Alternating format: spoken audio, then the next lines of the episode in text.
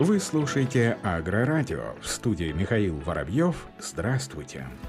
Уборка урожая в России на данный момент проходит в 29 регионах. Намолочено 15 миллионов тонн зерна, сообщил глава Минсельхоза России Дмитрий Патрушев на выездном заседании оперативного штаба по мониторингу ситуации ВПК и на продовольственном рынке, передает пресс-служба Центра агроаналитики. По словам Дмитрия Патрушева, на сегодняшний день уборка урожая началась в 29 регионах, зерновых намолочено 15 миллионов тонн. Вместе с тем в ряде регионов Центрального Приволжского федеральных округов установилась очень жаркая погода, что отрицательно сказывается на росте и развитии растений. В этой связи необходимо скорректировать технологические приемы производства. В целом, как сообщается, по данным на 15 июля этого года пшеница озимая яровая молочена с площади 3 миллиона 675 тысяч гектаров, намолоченная 12 миллионов 628 с половиной тысяч тонн зерна, Средняя урожайность составляет почти 34,5 центнера с гектара. Министр обратила внимание органов управления ПК отдельных регионов на необходимость проведения организационной работы, чтобы убрать урожай в самые сжатые сроки с минимальными потерями. Также необходимо качественно подготовить почву, семена, запасы минеральных удобрений под озимый сев, добавил Дмитрий Патрушев. Глава Минсельхоза призвал уделить максимум внимания агрострахованию. Сейчас в целом по стране стране застраховано 2,5% посевных площадей. Дмитрий Патрушев напомнил, что с 1 июля вступили в силу изменения в механизм сельхозстрахования, предусматривающие в том числе повышенный размер господдержки для аграриев. И в продолжение темы Национальный союз агростраховщиков подготовил и направил в Минсельхоз России, Минфин России, Банк России полный пакет документов, который необходим для практического запуска нового направления агрострахования, страхования урожая и сельхозпосадок многолетних насаждений на случай утраты в результате объявленной чрезвычайной ситуации. Об этом сообщается на официальном сайте НСА. Комплект нормативно-методологической документации включает правила страхования, которые проходят согласование с Минсельхозом, Минфином и Банком России, а также предложения по изменению норм, утверждаемых приказами Минсельхоза, плана сельхозстрахования на 2021 год для всех регионов и методики определения страховой стоимости размера утраты, гибели урожая сельхозкультур и посадок многолетних насаждений. Как отмечает президент НСА Корней Биждов, на настоящий момент НСА проработаны все аспекты будущего процесса организации страхования урожая по риску УЧС, подготовленные документы, результаты совместной работы. НСА полагает, что новая программа страхования ЧС будет доступна уже в осеннюю посевную. При этом хозяйства, которые предпочтут застраховать урожай по традиционному и более широкому мультирисковому покрытию, смогут это сделать на прежних условиях.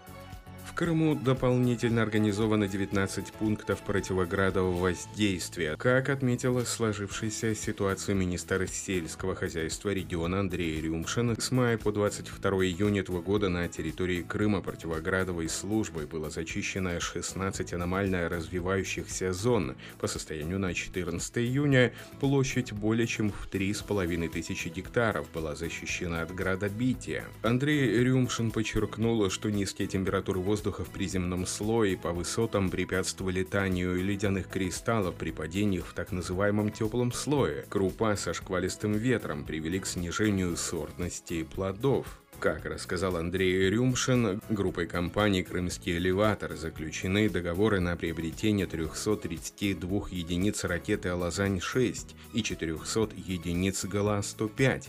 Ориентировочная дата поставки 20 июля этого года. Приобретение осуществляется за счет собственных средств. Для обеспечения противоградовой защиты в 2022 году с целью приобретения ПГИ необходимо получение дополнительных средств в размере 12 миллионов миллионов рублей, подчеркнул Андрей Рюмшин. Семеноводческое хозяйство Белгородской области расширяет деятельность. Хозяйство Сатива в нынешнем году организовало на своих полях выращивание родительских форм российских гибридов подсолнечника Борей Алан Гелион и, собственно, гибридных семян. Об этом информирует пресс-служба Россельхозцентра. Отметим, Сатива с 2007 года специализируется на производстве семян озимой пшеницы, гибридных семян кукурузы и подсолнечника украинской селекции. Кроме того, аграриями хозяйства принято решение сосредоточить участки родительских форм гибридизации в двух районах области – Шебекинском и Белгородском. Ранее эти участки были разбросаны по всему региону, что значительно усложняло уход и выращивание. Сегодня на полях сативы не только выращиваются родительские формы и гибриды, но и ведется первичное семеноводство зимой пшеницы, устивица и сои кобзан. Кроме того, ведется испытание новых скороспелых сортов сои и подготовка их к регистрации в реестре сортов, допущенных к использованию. В дальнейшем специалисты филиала Россельхозцентра по Белгородской области планируют провести последующие полевые обследования в нормативные сроки. В теплицах Липецкой области с круглогодичным циклом выращивания собрано более 97 тысяч тонн овощей зеленых культур. Это на 24% больше, чем за аналогичный период прошлого года, когда было получено 78 тысяч тонн, сообщает пресс-служба регионального Минсельхоза. Урожай тепличных огурцов составил около 49 тысяч тонн, томатов более 48 тысяч. Также собрано 731 тысяча штук салатов салатов. Эту культуру липецкие аграрии начали выращивать в текущем году. В целом, Минсельхоз России ожидает сохранения положительной динамики производства, по итогам текущего года, по прогнозу урожай в зимних теплицах превысит миллион четыреста тысяч тонн. В Белгородской области на сегодняшний день официально маркируется знаком качества 19 продовольственных товаров от 7 производителей. По этому показателю регион занимает второе место в России, уступая только Московской области. 21 знак является единственным субъектом в Центральном Черноземье, который усиленно развивает производство органической продукции. Об этом сообщает пресс-служба Роскачества. Руководитель Роскачества Максим Протасов и глава Белгородской Московской области Вячеслав Голодков подписали дорожную карту в рамках ранее подписанного соглашения о сотрудничестве. Документ предусматривает расширение взаимодействия как с производителями, так и с органами власти, лабораториями и торговыми сетями региона. Максим Протасов отметил, что у Белгородской области большой потенциал в этих направлениях, так как регион одним из первых создал проекты по экологизации растеневодства, животноводства и пищевого производства. В субъекте открыты центр компетенции в области органической продукции, который активно взаимодействует с федеральным центром, созданным на базе Роскачества. Одно предприятие области уже сертифицировано на соответствие национальным органическим стандартам.